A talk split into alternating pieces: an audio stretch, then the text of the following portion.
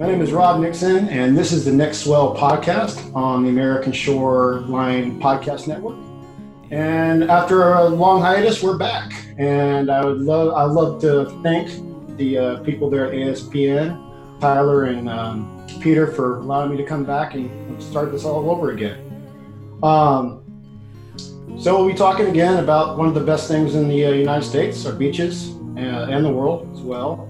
Um, and today I've invited a couple friends to uh, discuss what uh, effects may or may not be happening uh, to our beaches as a result of our current uh, situation of uh, self isolation. Um, as everyone knows, uh, we're in the middle of the COVID 19 pandemic, or the some you know might call it the pandemic or the the, the COVID 19 winter. Um, and it's uh, it's affected a lot of people's lives as far as like what they like to do recreationally um, outdoors, and this includes the beaches, going to the beach, laying out, uh, shelling, uh, fishing, surfing, swimming, um, all that stuff, and a lot of people are uh, they're cut off from that that resource now. And so today we I wanted to invite a couple of friends of mine and um, actual experts on beach management and um, and uh, planning. I would like to introduce them right now. Um, first, we have up Ruben Trevino, um, who is currently a project manager with the U.S. Army Corps of Engineers in Galveston, and Brandon Hill, who is a coastal environmental planner with AECOM Engineering and Consulting. Uh, both have also had the privilege of serving as coastal directors for the city of South Padre Island in deep South Texas. And um, without any further ado, I'd like to welcome uh, Ruben and uh, Brandon to the show. How y'all doing today? Thanks, Rob. Doing good. Glad to be here. Doing well, man. Awesome. So, uh, Ruben, how you uh, how you been handling? Um, you're, you're in the middle. Well, you were in the middle of a uh, job transition uh, when this all started coming about. Uh, how's it been going for you? Uh, it's going well. Um, you know, luckily I was able to start my job as scheduled. Um, and I've joined the Corps of Engineers this past Monday. So on the job five days and just slowly transitioning and doing my training. Awesome. And Brandon, how's it going up there with AECOM and, and y'all's y'all's projects and stuff? Y'all been affected at all by this? Um, no, we're we're doing good. Um, my uh, my team is working entirely from home at this point. Uh, we're all able to uh, keep up uh, you know uh, do, doing a lot of our doing our a lot of our work online and and through uh, video messaging just like we're doing here. Um, no no real hiccups in in the workflow. My uh, gardens and flower beds have never looked better here at home though that's for sure. That is awesome. Um, any uh, any home projects going on with you ruben while you're uh, chilling out? Yeah um, in February, I had a backyard patio built with some shaded area and with the idea of doing outdoor kitchen sometime in the summer. Well, all this time off has sped those plans up. So now I've got my outdoor kitchen set up um, and ready for the summer season. Wow, awesome. Uh, much more further along than I am with my projects. Um, but anyway, I'd like to thank you guys very much for taking time out of y'all's busy Sunday um, with y'all's families to to have this uh, roundtable discussion on you know what basically y'all's observations have been and experiences have been leading up to the situation we're in right now, and you know what you think might be happening or could could uh, be in, in store for our beaches in the future as a result of this. Um, so, as we stated, uh, Brandon and Ruben both have experience in managing and maintaining beaches. Um, Brandon with the city of South Padre Island and Ruben with uh, South Padre Island and also Galveston. Um, and I was curious. Um, have uh, have y'all start? Have y'all seen in the past, or have y'all seen any differences now in our current situation, um, as opposed to uh, a naturally typical seasonal cycle for for for a tourist based beach? Um, you know, such as you know, slower in the winter, busier in the summer and spring, um, different management challenges. Uh, or our lack of having to do as much maintenance during certain periods of time. Um, so that's where I want to start with. Let's start with the baseline there. Um, start with uh, Brandon. How, let's go with you first. Yeah, certainly. Um, you know, yeah, I think you. That's a great question, Rob. The you're right that normally a, a beach is very much a, a seasonal um, shifting. You know, it's it's in flux. You do see kind of the the ebb and flow of people coming to the beach from uh, the local region during certain parts of the year, the slower parts of the year, and then the the visitation to that beach expanding, you know, nationally or even globally, um, depending on on what time of the year it is and what events are going on. Uh, and and so what we're experiencing right now, I think, be you know, on, on all of the beaches that have been impacted by the uh, the COVID nineteen crisis, is a very extreme version of that, rather than you know, kind of the the natural back and forth that you would normally see with the seasonality of a beach. A lot of places right now have uh, kind of gone cold turkey when it comes to visitation. Um, they they went from having a normal uh, spring break, you know, expectations of, of the amount of people that would be uh, arriving to their town to virtually the the whole world is shut down at this point, and and uh, we're all trying to do our part and and social distance. So I think what we're seeing right now is very much so a, a, a, more extreme version of that that fluctuation that we would that we would normally see in a in a beach uh, environment. Uh, Ruben, um, you're the uh, the most recent uh, manager of a beach. Um, have you seen uh, uh, any difference between what you typically would see on a typical season compared to what was the run up to this um, as you were uh, transitioning over? You know, I'm, definitely. I mean, right now, March is when the season starts off. That's when people start coming out to the beach in, in large masses, and that's also spring. That's when everything's growing, uh, vegetation. Um, the birds start their their breeding season. You know, so there's a lot of overlap between um, when people use the beach and, and the flora and fauna are growing out there and, and uh, taking part of that spring and summer growth you know, I think it's going to be really interesting to see. Um, I think we're definitely going to see more vegetation sprout up along pedestrian paths, vehicular paths.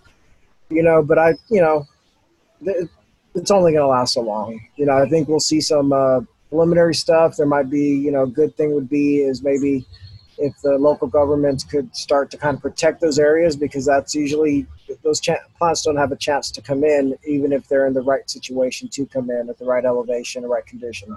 You know so i think if you're able to um, kind of recognize those areas preserve them a bit that could be some some help for long term uh, good things to come out of this. Awesome. We're actually going to touch on that in a few minutes here. Uh, that's great. Um, do y'all typically see uh, any differences uh, between the, I guess, the personality of the the visitors to the beach uh, from from year to year, from from season to season? Like, it's a different type of person you would see during the fall and, and winter time, as a, as opposed to the spring and and uh, and summertime, and their attitude towards the beach, like how they view it. Um, and uh, this one, we'll start with Ruben on this one first. You know, I think during um, what you would call the off season, the, the cooler months along the Texas coast, uh, you know, you you have a lot more of the local region coming down to your beaches and enjoying them. I think they they because they're closer, they probably bring in less things. They're also a little more aware about what they leave behind. Uh, I think as you get people during the peak times, say July or August, when people are driving from outside the state, and you know, uh, they don't you know, it's just it's just there's that that recognition of uh, preserving of what they have or, or what they're experiencing. So I think definitely with the larger crowds, you get a larger population. You know, just a higher percentage of less responsible folks. So you see more trash on the beaches. But yeah, I think the um, the overall uh, impacts of, of what we're dealing with is, is definitely can be seen that we're having less trash on our beaches right now um, sorry if I didn't answer that correctly. Uh, there's no correct answers, man. We're just having a discussion. Uh, take uh, take your answer over my answer any day. Um, okay, uh, Brandon, your thoughts on on that? Your yes. experience.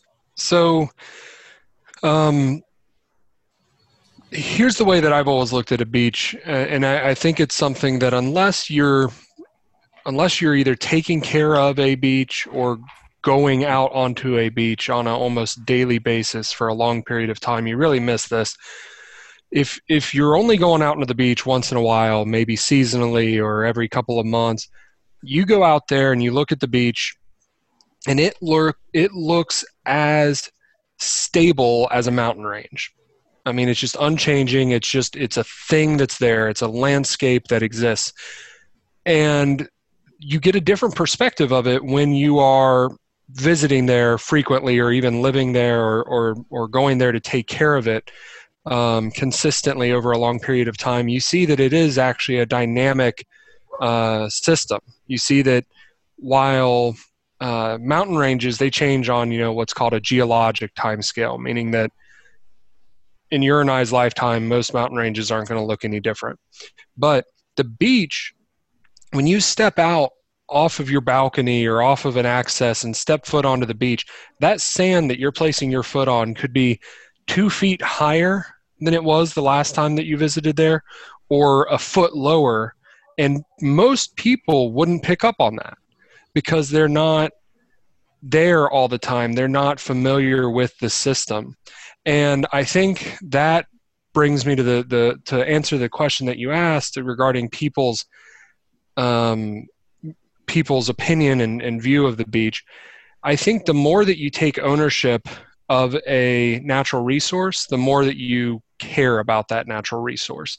And by taking ownership, I don't mean literally buying a beach house, but the more you see it as your beach, the more that you care about your beach and uh, I think that's probably the biggest difference between the the seasonal uh, folks that you see coming on and off the beach. The ones who are there who see it as a living, breathing, moving system, they're the ones who oftentimes also have a deep respect for their beach and they want it to be well taken care of. Whereas folks who maybe might not get out there that often, they might really enjoy the beach. They might uh, really love how beautiful it is and they might appreciate it. But many times, and I'm speaking generally here, many times if you don't have that ownership of a natural resource, you're not as careful with that natural resource. So you do see an uptick in, in litter as you see more people who don't value or who don't take ownership of that resource come to visit. Uh, I would just chime in exactly what Brandon's saying. They just don't recognize how fragile it really is. So great, great, uh, great answers. Um, so uh, to go along with, with what you're saying, Brandon and Ruben, I mean, basically, the more someone invests in the resource themselves, the more time they spend on it, the more time they're out there, you know, what picking up trash or you know looking after the, the, the processes and noticing what's happening as a result of different events on that beach they're the ones that are typically more more uh, receptive to taking care of that that uh, or preserving that resource first off, and also probably the first and loudest uh, when the blowback happens and something ha- changes on that beach, uh, which we're going to get into here in a minute. Um, awesome, thank you guys. That's that's great background right there. Um, as we get into the lead up to uh, to our our, our current uh, you know self isolation um, and restriction restricted access to those beaches at this point. So basically, you know, starting in late February, um, you know, starting to you could see the uh, it was starting to warm up. You know, it was uh, things were starting to happen that were completely shocking when I first heard of them. I mean, you know, they canceled South by Southwest. Uh, they're canceling major conferences, including the the very large uh, oil conference in Louisiana. Um, sporting events were starting to shut down. Entire seasons were, were you know were postponed. Concerts. Um, that was all very obvious and very big events that were happening. But uh, as far as like our, coastline goes and our seasonality, you know, we're, we're, we're heading into spring at this point. We're looking at spring break, uh, Easter time, um, Galveston, you know, Mardi Gras. Um, was there discussion going on at this point, or was, was there any kind of uh, anticipation that where we're at right now was where we were going back in February, um, or was it just pretty much business as usual? We're going to do just the bare minimum and hope we get by with it. Oh, sorry. Uh, we'll start with uh, Brandon. Well, you know, in in my current line of work, um, I don't have my finger on the pulse of of a, a community as much as as I have in the past. Um, but I know that within AECOM, you know, it was something that we were we were watching, especially with several of uh, several of our clients who who um, you know, we, I, I, do a lot of uh, work with um, big ports here in Texas who are doing expansions to channels and things like that. And and uh, when you start talking about something that could change the flow of, of shipping, the availability of uh, certain products, um, that's something that, that a lot of people from an economic standpoint certainly are are paying a lot of attention to. As a you know a beach bum at heart, uh, it was something that uh, as I was hearing the discussions of um, you know what was going on in China, uh, what Europe had begun seeing, it was something that um, was concerning to us personally, just because uh, my wife and I are both scientists. We tend to uh, watch that sort of thing closely, and and we have uh, both family that is um, immunocompromised and family that is uh, in the medical field. So it's something that that you know we were paying close attention to. But I don't think on a you know in, in a general sense in, in the work environment, I don't think that I could have told you back in January or February that that it would be quite this big of an impact. Um, you know, I don't think I imagined at the time that uh, you know this little back bedroom here would become my office. Um, but uh, but here we are, and we're we're we're trying to make the best of it. Thanks, Brandon. Ruben, your thoughts on this? Your uh, your experience? You know, I was my motto, I live by the motto, be prepared, because uh, that's the Eagle Scout ending. So I was kind of watching this in February on the news. Uh, so, you know, I'm like I said, I wanted to be prepared. So being informed was part of that. So really, but there was no indications. Really, early March, late February, early March, they were talking about mass gatherings. We weren't too concerned here in Galveston, I think, because we don't really have those type of events where you have eight to ten thousand people going to one location for one purpose. Right. You know, we've got a lot of people come to the beaches, but we got 30 miles of beach, and they spread out. We really weren't too concerned with that. The parks opened up March 7th. We were aware of what was going on, watching it. I think by that next Monday, uh, we were already talking about what kind of precautionary steps we need to start putting in place as far as our employees. You know, again, just having safeguards to make our guests feel as comfortable as possible. Uh, so we started stepping up maintenance on the restrooms and gloves and things like this. The whole time we're working with the CVB, which is the other part of the park board um, organization, which was doing a phenomenal job as well. But again, you know, we've got from employees hundreds of employees that work at the parks and come on board to our vendors who make a living march through uh, the fall on those beaches. You know, we were we recognized that the potential if the beaches were to close was going to have a huge impact on a lot of people really early on. So we tried to do what we could early on to to have those precautionary uh, mechanisms in place. You know, again, we also understood early in the process we are really custodians of these assets. It's, it's going to be a city hall decision. So I know Kelly uh, was definitely communicating with the city manager's office constantly uh, by the by March 10th that week uh, on what was coming down and what they were hearing. Um, so really, I, I don't think anybody late February, even the first week in March, could have told you, you know, what exactly was coming. But I think by that second week in March, at least the reality started setting in. I think the, the following couple of weeks, it just it went from, you know, we can you know try to salvage keeping the beaches open, but just closing down restrooms to we need to shut the whole thing down because we can't have people coming into the community that really are coming from outside. Right. And that's really what drove the decision.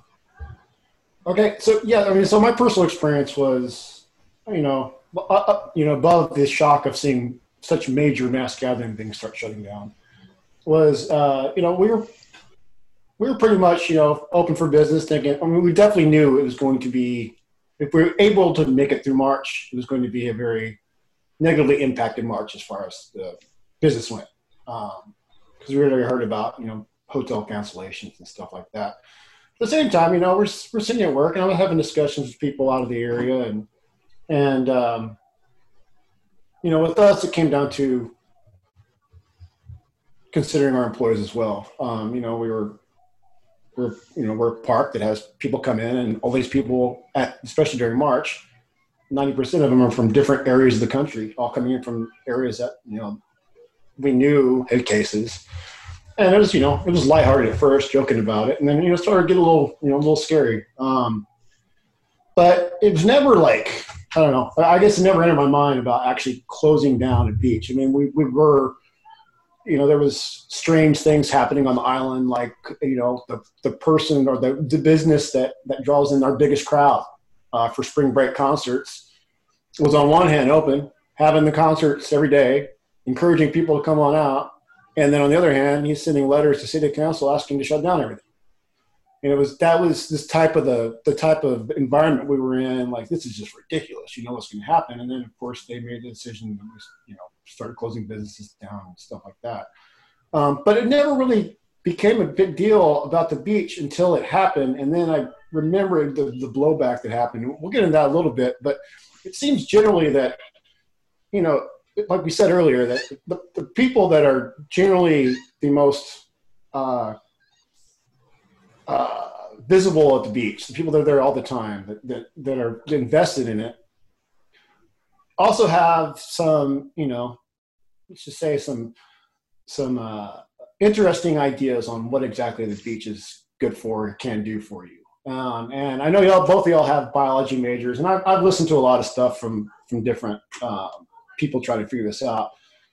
But you think the initial reaction, which we'll get into, um, see which all we all actually saw when it happened, but the surprise is that you know that most people, especially big, major beach bums, assume, and y'all y'all the biologists here, that that the sun, sand, and surf cure everything, and they, they'll kill anything. Um, of course, we've seen that not be the case with stuff like uh, red tide and stuff, but um, and raw sewage and, and that stuff like that but do y'all think that that maybe that mindset kind of played into the reaction that, that came on later from people? Um, Ruben, we'll start with you on that one. So you're talking about just the physical aspects of the beach environment? And- no, no, like you know the the the the wives' tales, the you know the the the, oh. the, the, idea that you know all you got to do if you're feeling bad or you're sick is go out to sun, sand, and beach, and uh, it'll cure you, and the breeze will take away the everything else. I mean, that's initially what was coming out of our, our right. Like, and and I think people, you know, with or without reason, they they actually believe that. Um, so I just yeah. want to run that by you. I mean, like I said, I know y'all have biological backgrounds. I don't know, you know, I think y'all know as much um, as anybody is commenting on this. I just want to see what your opinion was on it. Yeah, I mean, I I gotta say, I, the thing is, I agree with some of that because really, when I think of the beach, it's it's a wide open space. It's not confined. You know, it's there's a breeze. There's not a whole lot of hard surfaces because the sand shifting. You know, it. I think so. I think that for me played into my thought process, and that yeah, the beaches should stay open. Um, and I, I I feel like those are, are, are right assumptions it's there's the other reasons that came along with that with with the masses also thinking that. Um, you know i think vitamin d is always a good thing and especially when you're pent up people want to get out and enjoy the environment. Um, you know we're lucky enough to have the beach. You know i i kind of saw it the same as the folks who are live in virginia in the mountains still have their open trails to go run through. So i kind of likened it to that in, in my mind. You know this is our open space that we get to take advantage of. Um, that's how I felt about it. I, I agree with you. Uh, that's my initial my initial reaction as well. Um, uh, Brandon, your your thoughts on that? Yeah. Um, Us crazy beachgoers and our ideas. hey, I, I, count myself as, as one of you, but uh, you know, I, I, think it's human nature to be optimistic, um, and I think it, you know, the the type of person who finds solace in writing on a small board over a wall of water um, and, and, the type of person that that has the privilege to um, live nearby or even on um, you know this this gorgeous ribbon of of land where where land meets water. I think those are the sorts of, of folks who tend to be the most adventurous and the most optimistic. Um, and I, I, don't think that there's anything wrong with with that um, that optimism and that desire to maintain normalcy. Um, I think what we saw happen here in, in the United States, and, and I can't speak to other countries, but I know that what we saw here in the United States was this desire to believe that everything was going to stay good or it was going to become good. And, and I think that's just something in, ingrained in us, you know, um, as, as Americans and as, as humans. Uh, and so I, I, I'm glad that we, um, you know, are striving every single day to try and maintain normalcy and, and, and try to keep the joy in life. You know, me and the girls, we went uh, we went on a hike yesterday through the Houston Arboretum, uh, and we had to get off the trail several times to make sure that we were standing further away from some passing families who were walking by, um, because we, you know, we take it very seriously. But we're still out trying to get that vitamin D, trying to uh, uh keep you know keep ourselves uh, connected with nature because that's certainly a way that my family um, refuels you know we feel like if we don't get our time outside if we don't get uh, our time in nature then then something's been missing. Um, and, I, and I and I think that uh, for people whose uh, you know life a, a, large portion of it centers around the coast uh, I think it was a it was a scary uh, prospect to you know in in late February, early March when people were starting to talk about maybe we do need to shut down access to things. Maybe we need to not be gathering. You know, when the the first time that I heard, uh, you know, that you couldn't gather in, in groups of ten or more, you know, that was you know that's that's a it's a scary prospect. But um, you know, I think the the takeaway that I'm I'm trying, you know, that I'm choosing to focus on is the fact that while we are all being impacted by the the fallout of COVID nineteen, um, there is a certain uh, resiliency that is admirable amongst the folks who you know continue to make sure that they go out and go into the parks, make sure that they uh, safely access you know the the beaches that they're able to, make sure that uh, we don't lose those things that uh, that keep our families feeling normal. You know, I think I think that's really the the part of it that I'm choosing to focus on. Thank you, Brandon. Excellent.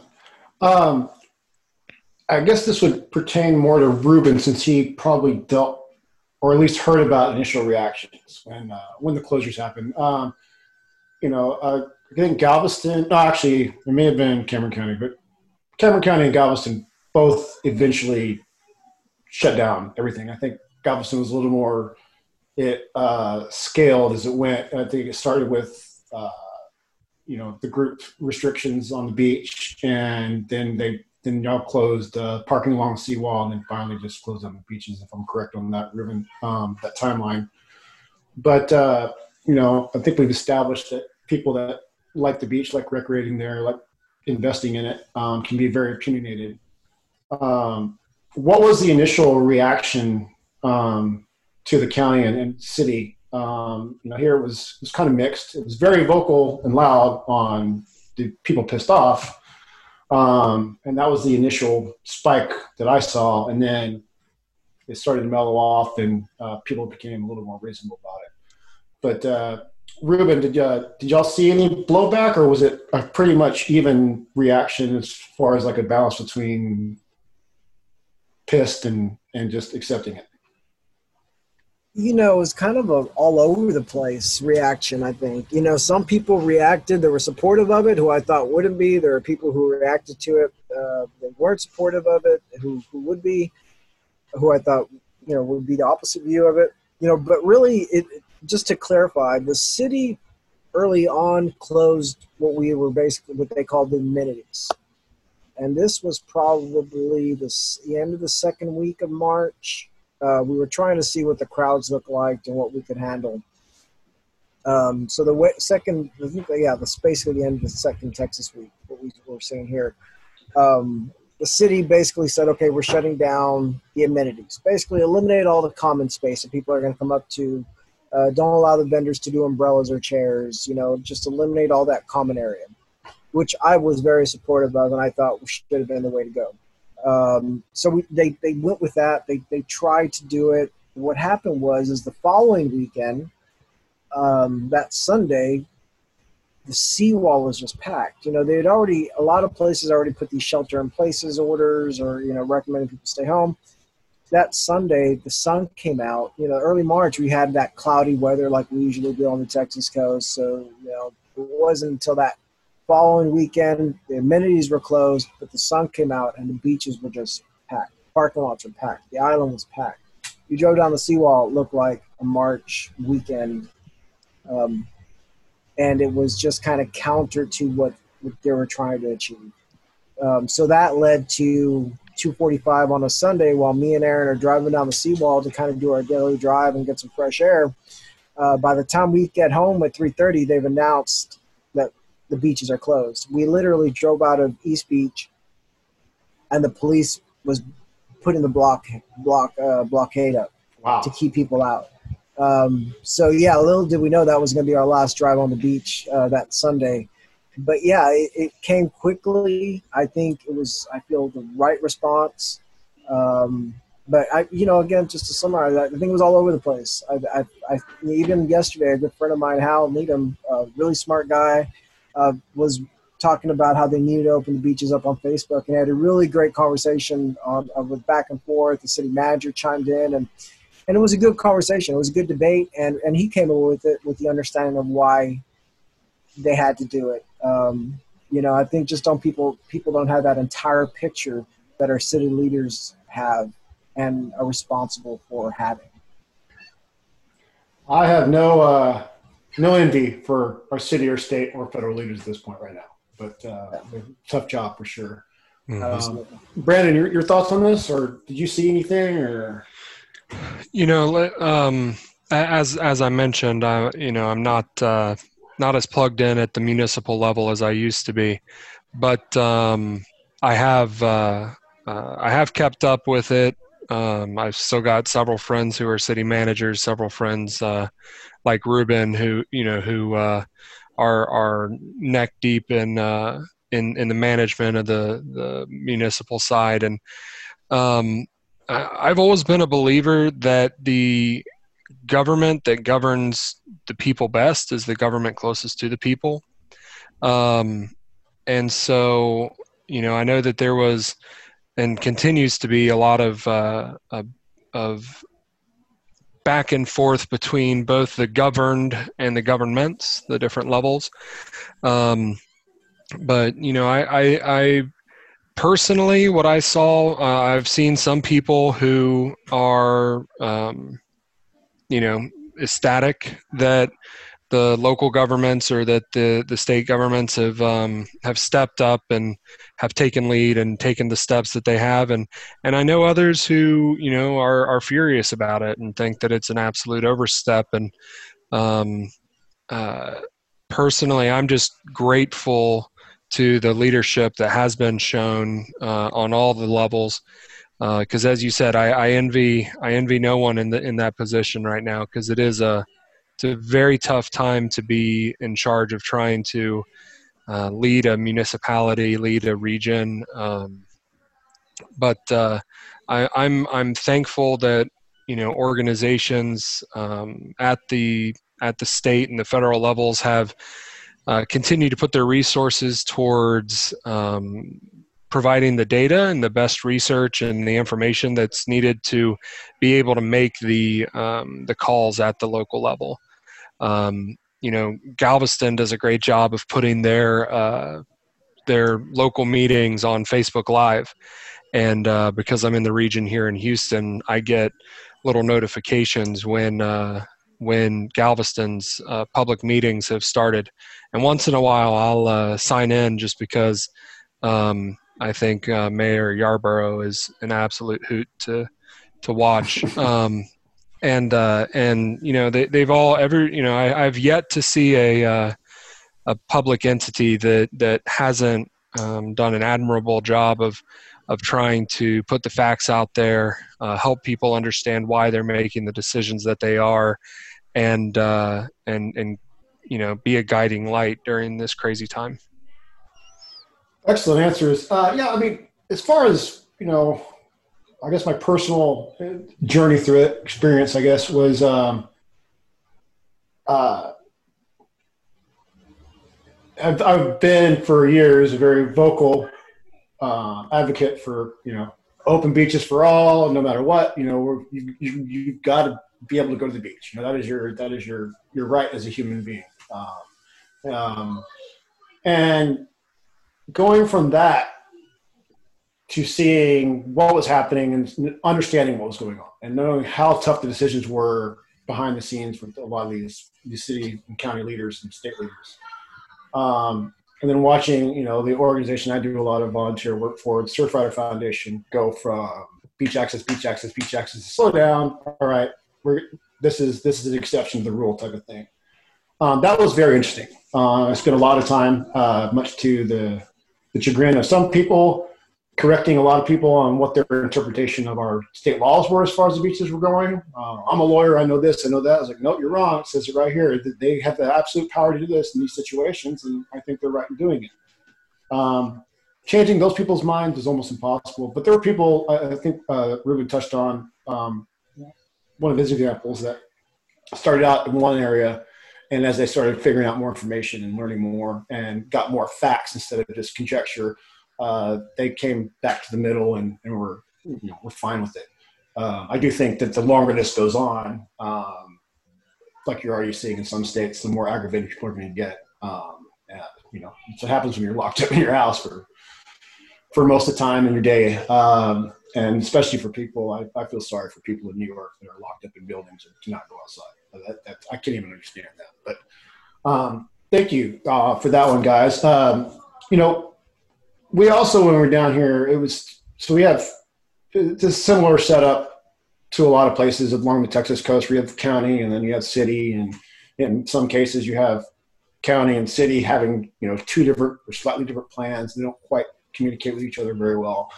Um, that's been the case down here in the past. It's gotten better, I think, over time. But in this situation, that's exactly what happened. We had the county do one thing, um, you know, shut down like like similar to Galveston, shut down all the amenities, shut down the parks, you know, basically take away everything that encouraged people to come to town to go to the beach, but kind of leave the beach open without saying the beach is open. And then you had the city who didn't have that language in their plan, um, kind of just say, you know, just follow the follow the social distancing.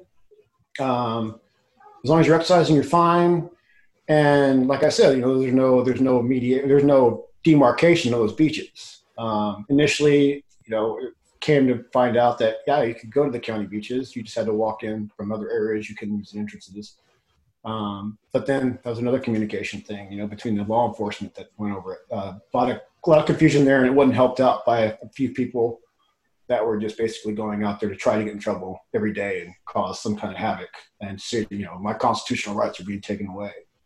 Um, so as a result of kind of, uh, you know, leaving it up to the locals is, it seemed to be the, the mantra for Texas, especially, um, yet to really see the general land office make a statement. Um, but they're not the only ones. Uh, Parks and Wildlife did the same thing, basically with fishing. You know, just follow the locals rules.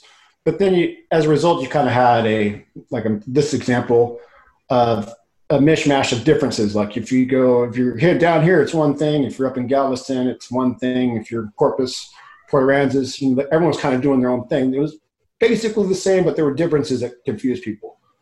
Um, and I know y'all done a lot of work um, in your careers with uh, different state and federal agencies, and um, would y'all have preferred to have a blanket policy that was set out guidelines anyway from the state level or the federal level or do you think for the most part this went pretty smooth it just some hiccups and confusion along the way that we can learn from for next time. Uh, Ruben, go with you on that one first.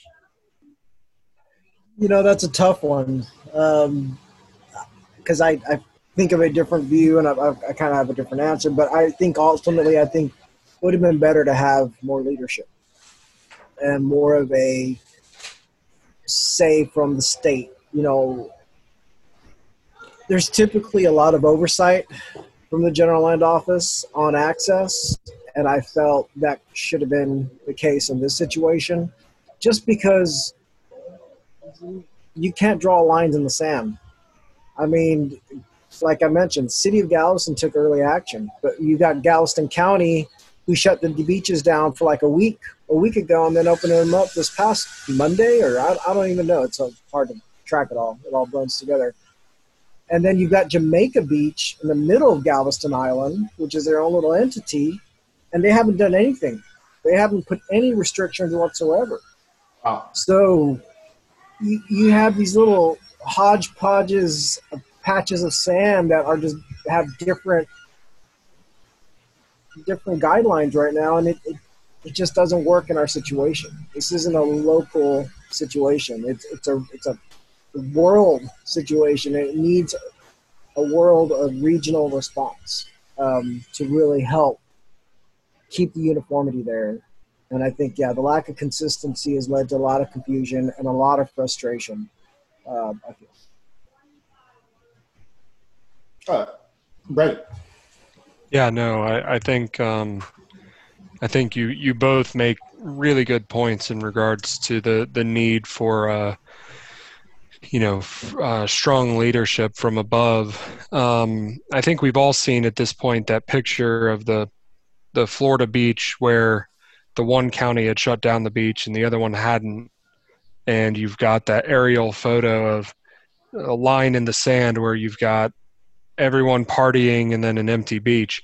Um, and uh, just just like you can't um, manage the the resources of a coastline in a piecemeal manner, you know, I don't think you can respond to uh, to this sort of crisis in a piecemeal manner either. Um, I think Ruben's right when he says it's not a you know COVID nineteen and the response to it is not a a local issue. It's it's at this point a global issue, um, and that's why you know I'm I'm you know I think that uh, an entity like the General Land Office, who's tasked with overseeing um, our coastline and, and our coastal resources, you know, I think they have a part to play in providing guidelines, in um, providing the information so that uh, entities can can make the right decisions.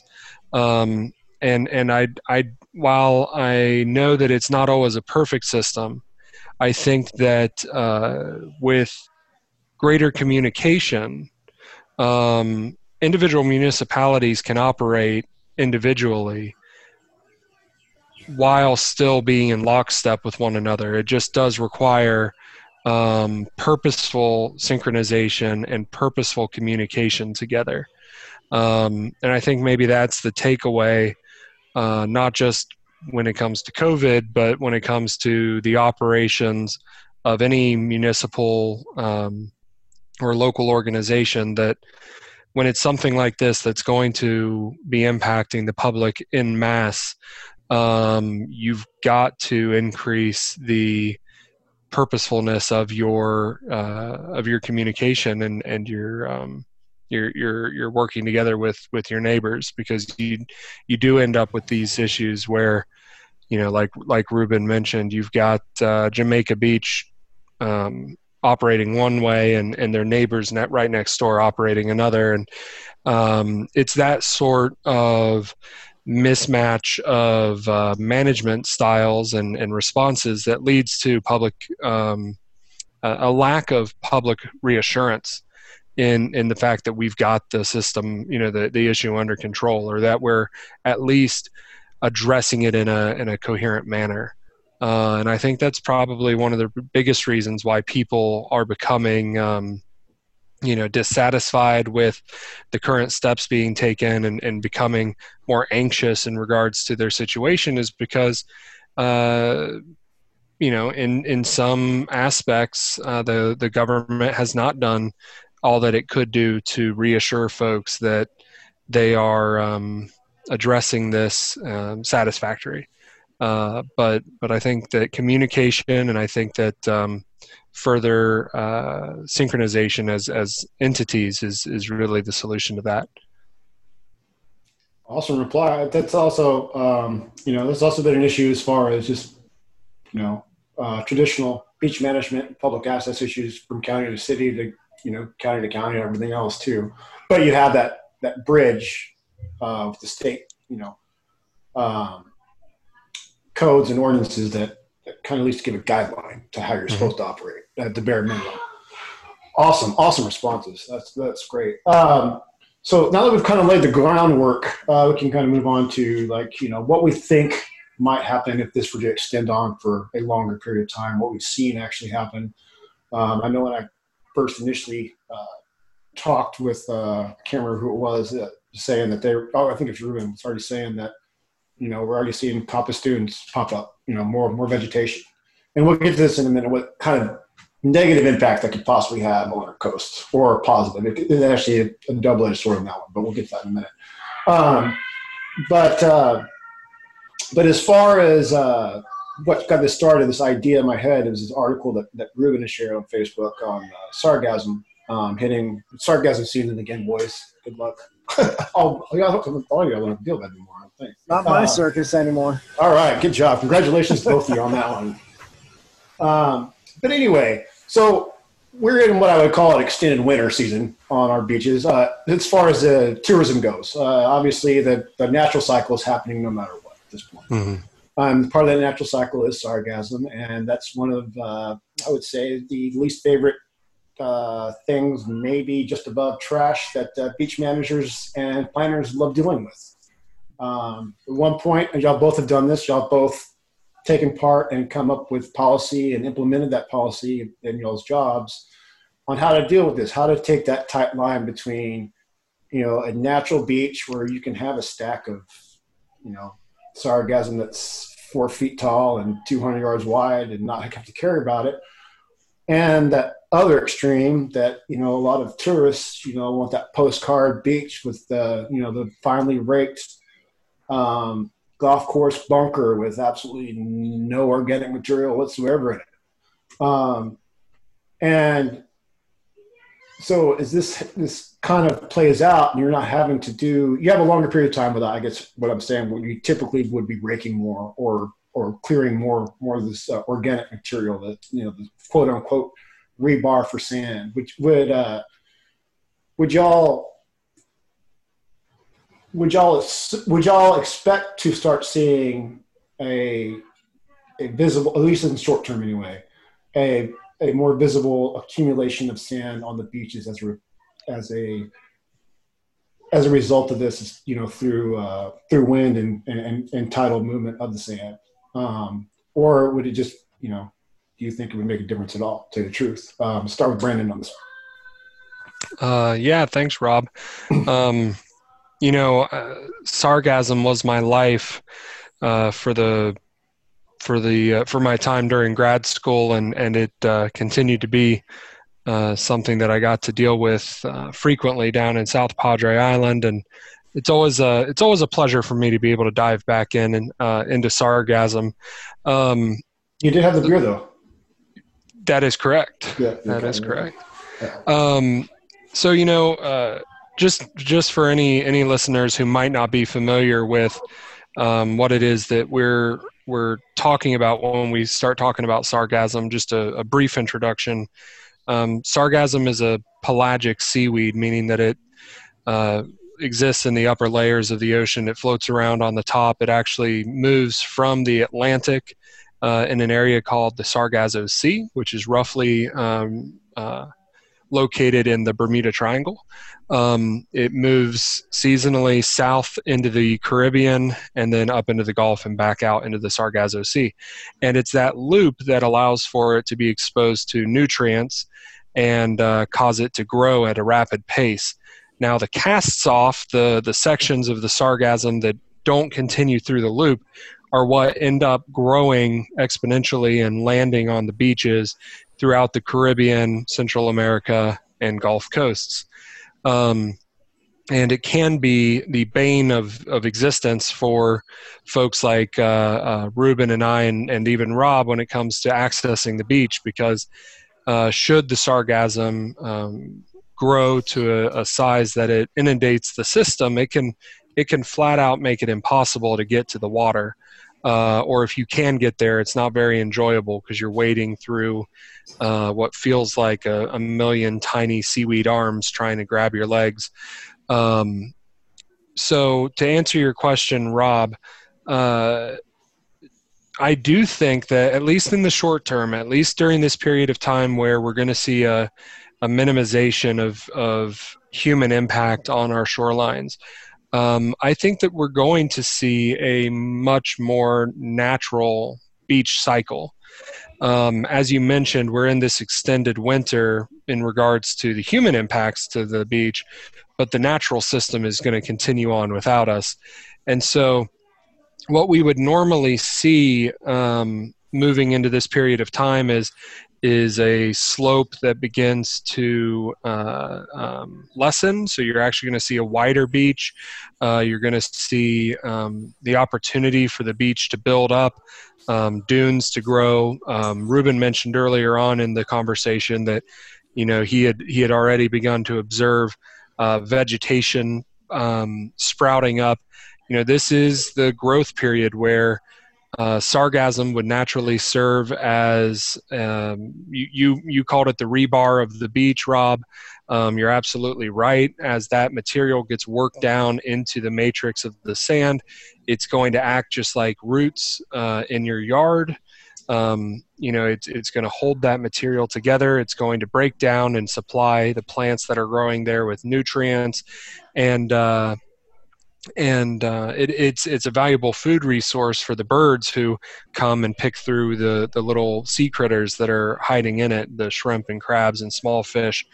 Um, so I, I think it would be interesting uh, in the in the areas that are currently um, going to be impacted in regards to the human uh, presence on the beach. It would be interesting to see if allowing the sargassum to run its natural course rather than uh, what typically occurs, which is going through with some sort of heavy equipment, um, or in, in other places like in the Caribbean, uh, using hands and, and wheelbarrows.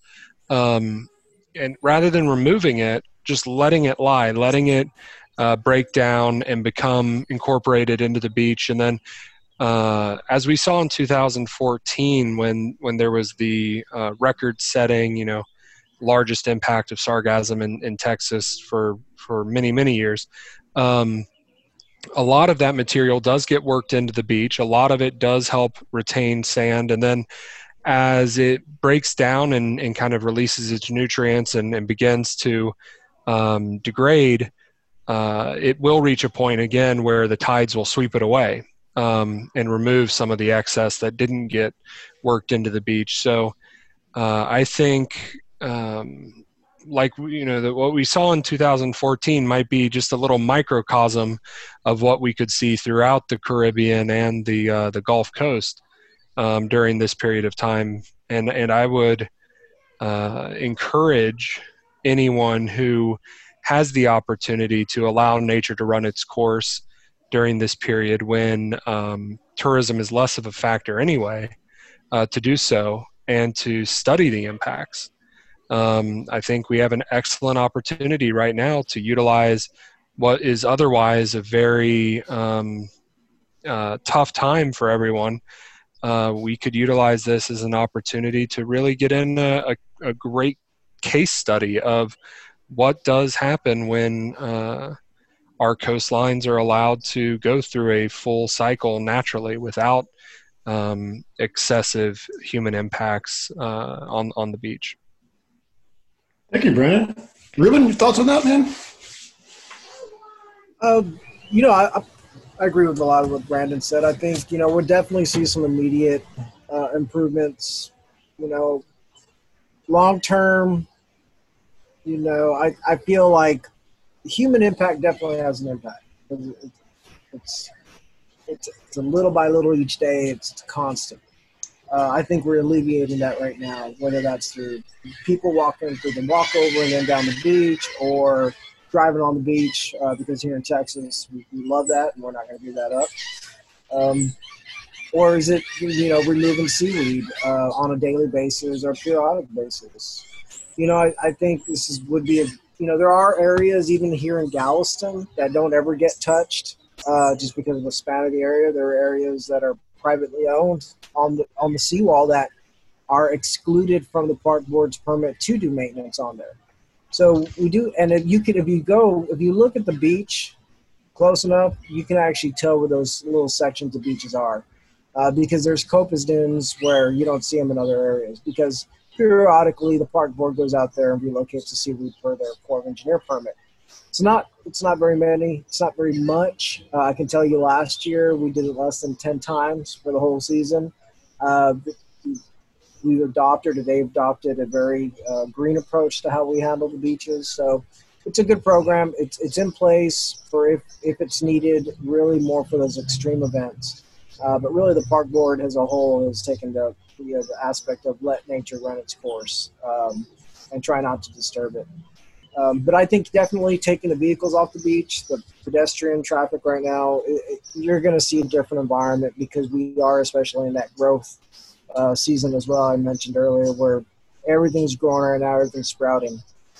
Uh, what'll be interesting to see is this how, depending on how long this continues, and that impact does not occur for a while, how tall that vegetation gets and how much that sand does accumulate as the wind blows, is how much of that's going to be protected uh, by the folks who are tasked with doing that. That perfectly brings us to our next part of this conversation. Um, actually, first, I do have one other question regarding what we're just immediately talking about. Um, do either y'all know of any any initial studies maybe being done right now, either by the Corps of Engineers, Ruben, or uh, by any consulting or, or, or firm, uh, Brandon, um, regarding this, or is it just kind of just we're just doing our own thing and there, there's not is there an actual formal study going on that you guys would know about right now? I think we talked about having um, a case study, but I don't know if it's actually going on. I'm not familiar with anything just because of what's going on here. Um, you know, I think the capability now with drone works with a grad student or PhD student be kind of interesting because you can grab that kind of information relatively easy now, uh, topographic uh, information. Uh, but not not particular this. I, I don't. Um, you know the the Gulf and Caribbean Fisheries Institute uh, is a very active organization that uh, I had the opportunity to work with during my time in grad school, and I would be shocked if if one of their members wasn't um, taking advantage of of this period to uh, to do a study. I know that they almost always have multiple um, research uh, uh, teams working on studying sargassum and its impacts to tourism and its role in the environment throughout the, the Caribbean and the Gulf Coast. And um, the sargassum early advisory system, uh, the, the lab that, that I helped to um, establish at, at A&M Galveston, um, that uh, organization continues to, to operate out of A&M Galveston. And um, I'm sure that there will be many uh, many um, professors interested in uh, taking advantage of of um, you know this opportunity to to get in some some good research, uh, uh, data collection, and things like that. But um, I haven't uh, I haven't heard of any one particular study. But uh, if either of those organizations aren't doing something, I, I would be shocked. Cool. Awesome. Thank you very much. Um, so yes, so now we can move on to you've uh, you know the uh, the sprouting the sprouting dunes. Um, as Ruben's pointed out, we've talked about a couple times already.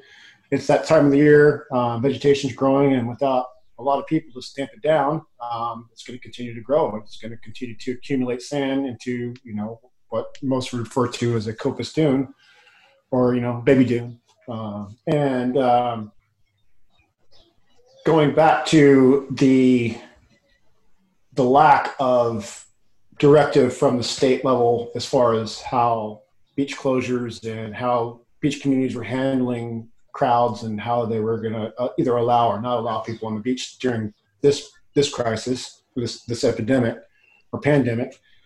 Um, the Texas General Land Office has had a lot of uh, hands-on experience with, uh, with coastal development. Um, I think they've done a pretty good job. Um, they've come in occasionally and suspended certain things to let the beach do its thing and give us time to react. Um, but they, as part of as part of their, their, their codes and ordinances and laws that they they go by, which go, do govern um, all the coastal community in some way or another. Um, some are more strict, have gone more strict than others. Some are just do the basic minimum that the state requires. But uh, a big, a big, uh, a big part of that plan, big part of the, the, the, the beach management plan for the state is protecting dunes. Um, it's always a big deal when it comes up when you when someone wants to build something on the beach. You know, where's that line of vegetation? You know, can I get around that line of vegetation? You know, um, and you know, th- there's been different results of the state in the past on how they determine it, and there's a couple of different ways you can determine it. But Ruben's brought up twice now that you know, are these new dunes going to be protected under the current law, or are we going to see? And this is complete speculation on our part, since they've been mom on everything else so far. But um, are we going to see? Uh, something similar to what the what the uh, land commissioner can do in the aftermath of a hurricane, suspend these laws or make make changes temporarily to see how the beach is going to react. Um, allow some things, you know, make exemptions here and there. Um, I'd be curious to see uh, y'all y'all dealt with uh, different aspects of the coast um, and how stuff has been handled. Uh, there's nowhere more confusing than Galveston, um, the West End, and the regular stuff, and all this stuff going on up there. It seems to be ground zero for a lot of this stuff. Um, so is Cameron County. Um, so, with this one, I'd like to start with uh, with Ruben, and you know, what would be your gut feeling at this point? How do you think that uh, our land commissioner uh, George Bush is gonna is gonna handle the, this as we move forward and and we start looking at permits again on the beach? you know, I'm, I'm really not sure. I, I just kind of feel it's going to probably return to normal. You know, I, I think, you know, we recently had um, king tides, as you know, Rob, right. uh, that brought water up, and I was drove down the seawall uh, when they were at their highest, and you could see these little coppice areas where there hasn't been any beach maintenance on for years. You can see these coppice dunes completely surrounded by water it's going to be interesting to see if, if, through that process, through that natural saltwater inundation, is, is a lot of that fledgling vegetation just going to die back. Um, you know, so the system's still going to play itself out and balance where that line of vegetation is. But I think there's going to be so much pent up energy for the beach uh, when they do open up. It, you know, the, the, the beach raking is going to resume by these private vendors that offer the service. The, the beachgoers are going to start walking on the beaches again. People are going to start driving on the beaches again. Um, yeah, I think it, it'll it's going to end up reverting back to where it is now. Maybe there'll be some benefit, but I, I don't think there's going to be too big of a change. Okay, thank you, Ruben. Uh, Brandon. Yeah, you know, uh, the the optimist in me wants to say that. Uh, that you know we'll see um, you know we'll, we'll return to the beach after this is all over and it'll be a, a garden of eden uh, overgrown and beautiful and that the sargassum will have collected you know a quarter mile of sand out in front of the dunes and we'll have wide beaches and beautiful vegetated uh, dune fields to, to return to. But um, the realist in me says that uh, i'm just dreaming. But what i what i do hope uh, that we get to see um, is that areas that because you know let let's let's be clear that no one no one part of the beach is is the same. You know uh, you could look at one property and and see an absolutely picturesque you know textbook example of uh, a dune field, coppice mounds, aerial beach. It's all in the right proportions. It's all been you know just allowed to exist as nature intended and then right next door um, you've got a volleyball court you know that that's just that welcome to texas and and property rights and um, you know the joys of of uh, public um, public resources abutting private property. You know it's it's just it's one of the one of the most fun things that I, that I love about um, coastal management is that you've as long as uh, there is unlimited possibilities and limited resources the coast will continue to be a tug of war and it, it's just a it's a it's a incredible um, fascinating struggle of, of balancing the the public interests. Um, but what I hope that we do see during this time is that the I'm I'm less worried about the areas that already have lush, beautiful dunes and are going to accumulate coppice mounds at the toe and, and, begin to take over, you know, take more of the aerial beach. I'm less I'm less concerned about that, and I'm more interested to see if this respite from human impact from anthropogenic variables on our coastline, if that doesn't give some of the more struggling areas an opportunity to catch up. You know, if if you don't have um, people gathering in the thousands to to hear a concert on a beach, do you see the vegetation on a particular property begin to spring back to life? Um, if you don't have, uh, you know, over um, manicuring of a of a beach face, do you see a healthier um, bird population come back in because the um, the little critters that that uh, exist in that sand matrix begin to thrive more? You know, is it something where we can push the the pendulum just a little bit more towards the natural side? And is that something that we're able to hold on to?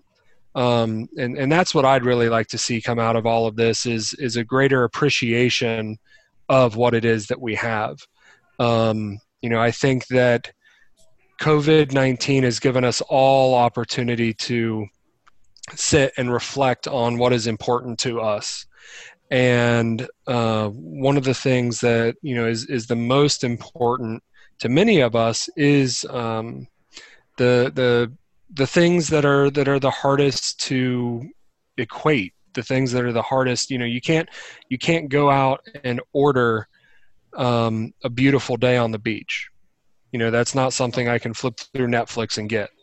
But through intentional choices as a community to um, balance our uh, public interests um, you know, through having an appreciation for what the earth naturally offers us, we get beauty that is unlike anything that you could order off of Netflix or Hulu. Um, and I hope that all of us can move more towards an appreciation of that nature. And uh, personally, you know, I'd, I'd want that to mean um, taking a more laissez-faire, you know, a hands-off approach when it comes to um, uh, managing and, and enjoying our public our, our, our natural resources.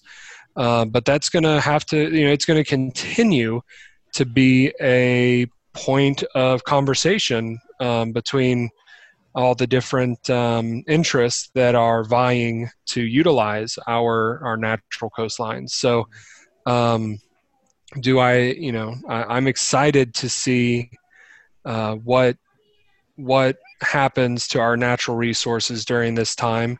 I'm even more excited to see whether we take the opportunity to be better stewards of it uh, when we are finally able to venture out of our homes and, and return to a uh, semi normal kind of life. Excellent. Yeah, I mean, obviously uh, the news is, is filled currently right now, especially Google Images, with uh, you know the lone fox in the park, and as it's going through the snow, and, and a lot more stuff. And and I think I think overall during the short time anyway, y'all are correct. I, I think we're going to see uh, a bigger increase, or at least a noticeable increase in uh, the biodiversity of the beach. We're going to see birds come back. We're going to see nests. Uh, possibility we might even see more, depending on how long this goes, see uh, more nesting sea turtles this year because um, there's not the crowds to, to push them back out in the water. Um, and I, I, I think uh, I think we're all on the same page on, on this one. I mean, to, to, to, to take this opportunity and, and, and kind of bump it a little bit more towards the natural side, I, I think that's going to initially be the case. Um, and I love uh, I love Brandon's vision of that, and I'm also of the frame of mind of, of, of Ruben and, and the realist, and, and know that you know just like I mean when Ruben said it, it's it snapped in my mind again the first two weeks of March was overcast. I mean, it was like typical, just crappy, like you know what they call California June gloom weather. I mean, it was just overcast every day. I swear to God, 12 hours after we shut down the beaches, it was sunshiny for the rest of the time after that. And um, and it's just so one of those things, you know. Once this, everything's lifted, sun comes out, um, people are going to be out there again in, in mass, man, because they've been locked up for a long time. And um, and so you know there is that possibility. Um, that we initially, just like right now, we're temporarily moving in the right direction. We initially, the, the initial shock of all that coming back could uh, could have a very big adverse respect, uh, impact on the beach as well. And we see whatever was gained during these uh, last few months just disappear over a matter of days. Um, so uh, that's that's what I wanted this discussion to be about. Um, and I'm sure, like usual with beach and everything we've experienced, we'll end up somewhere in the middle between those two those two visions of the beach.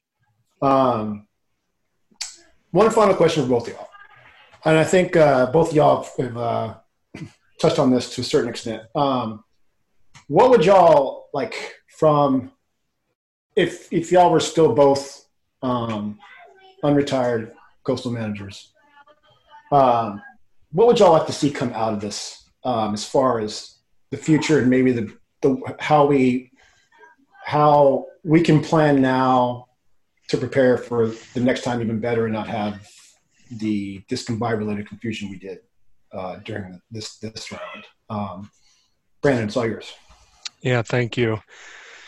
Um, you know, uh, although I might not, um, although I might not still be, you know, uh, directly with a, a, local municipality doing coastal management, I, I, I now have the chance to work with a myriad of, of entities that are taking on uh, various types of coastal projects and helping to ensure that those are done in an environmentally um, uh, intelligent uh, manner. And uh, I've always been a sucker for the term resiliency. And um, coastal resiliency has been a hot topic uh, for for the last several years, um, and it's it's more than the idea of being able to take a hit. Resiliency is defined as being able to take a hit and then spring back better than you were at the time that you were impacted. And uh, to me, I think that's what I want to see. I think that um, coastal communities, especially uh, the organizations that function off of hotel occupancy tax, um, those uh, entities have all taken a hit. They have all uh, been impacted strongly by um, this, the, not only COVID 19 itself, but also the necessary precautions that have had to been taken due to COVID 19. And uh, and I, I don't think this is you know like like any natural disaster it may fade from the television a lot sooner than it fades from the real life of the people who are going through it. So no doubt about that. I don't you know i don't know how long it's going to last but when it la- when it does end and the tv goes back to normal the lives of the people who have been impacted by this are still not going to be back to normal at that point. And I think we all need to remember that. And I think that as a community, we need to not only be there for each other and be there to care for our natural resources. But we need to realize that this could happen again, and we need to build back better. We need to do a better job from here on out when it comes to managing our, our resources, when it comes to uh, taking our neighbors into account, when it comes to being able to care for not just ourselves, but those who we depend on every day and don't necessarily think about it off the top of our heads. We, we've got to do better next time um, because there will be a next time, whether it's a virus or a hurricane or a tornado or whatever there will be something else that comes and impacts our coasts and impacts our states and impacts our nation and impacts our world. And I just hope that we can all take some of the lessons that have been learned through resiliency and, and, and proper resource management and apply those across the board. Uh, because that's the only way that we're not only that we're going to get through this and that we're going to get through what comes next. Awesome. Ruben, got some thoughts on this, man? Yeah, I mean, similar. I mean, Brandon put it great. You know, it, it it's about being prepared. You know, what are we going to do to make sure when, when and if this happens again, if we bounce back quicker and that we're able to uh, recover? And again, like Brandon says, the hot tax. I just left an organization that is 100% funded by hot tax. They cut their budgets by 35% and and luckily the full-time employees are still getting a check. But the, the, seasonal employees that are usually working the beaches now the vendors who are selling snow cones the umbrella guys these are our local community members. And right. they're not they're they don't have work right now. You know so yeah definitely a plan. What what when it happens again what are we going to do to make sure we, we're able to recover as quickly as possible? And then i'll just kind of past that on a personal level is, is find your silver lining in this and, and don't waste don't waste the time we've got right now because really I think for me um, I've, I've, I've I guess learned or relearned that it's okay to slow down over the last few weeks. I've been going so fast for so long. Um, I, have never really had an opportunity to slow down for an extended period of time like this.